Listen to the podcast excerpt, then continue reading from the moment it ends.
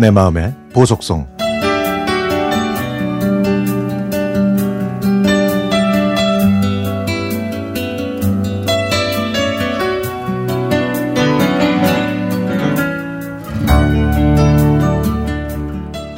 초등학교 6학년 아들이 4, 5학년 때는 코로나 때문에 정상적인 학교 생활을 할 수가 없었습니다. 그래서 저와 아내는 아들이 초등학교의 마지막 1년을 최대한 즐길 수 있게 해주기로 했습니다. 코로나 이전은 물론이고 팬데믹 기간에도 아들과 저는 야구를 많이 했는데요. 마침 초등학교에 티볼부가 생겼다고 했습니다.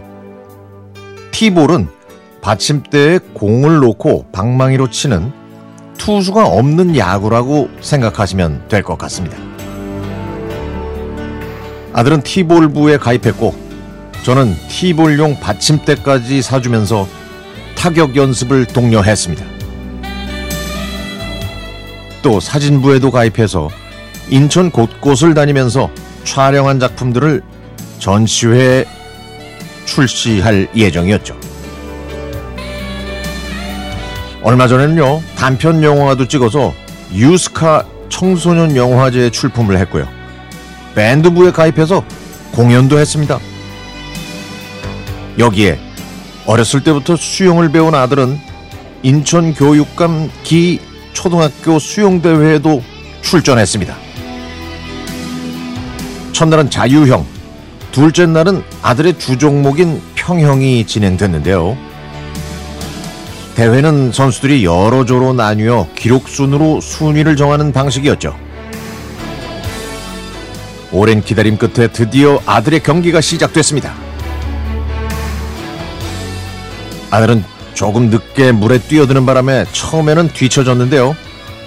주 종목이 아니었기 때문에 저희 부부는 기대를 안 했는데 점점 가속이 붙더니 3분의 2 지점을 지나자 2위로 치고 나갔습니다.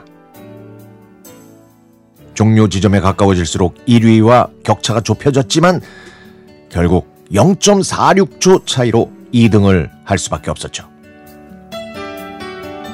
그래서 저희 부부는 다음 날 있을 아들의 주종목인 평형에 대한 기대가 생겼습니다. 그리고 다음 날 드디어 평형 경기가 시작됐습니다. 이번에도 아들의 출발이 제일 늦어서 다른 선수들과 차이가 났는데 이번에도 점차 속도가 붙더니 빠른 속도로 다른 선수들을 따라잡기 시작했죠. 결국 조 2위로 경기를 마무리했지만 그래도 아들은 최종 순위에서 2위를 했습니다. 아들이 수영대회에 처음 참가한 게 초등학교 2학년 때였는데요.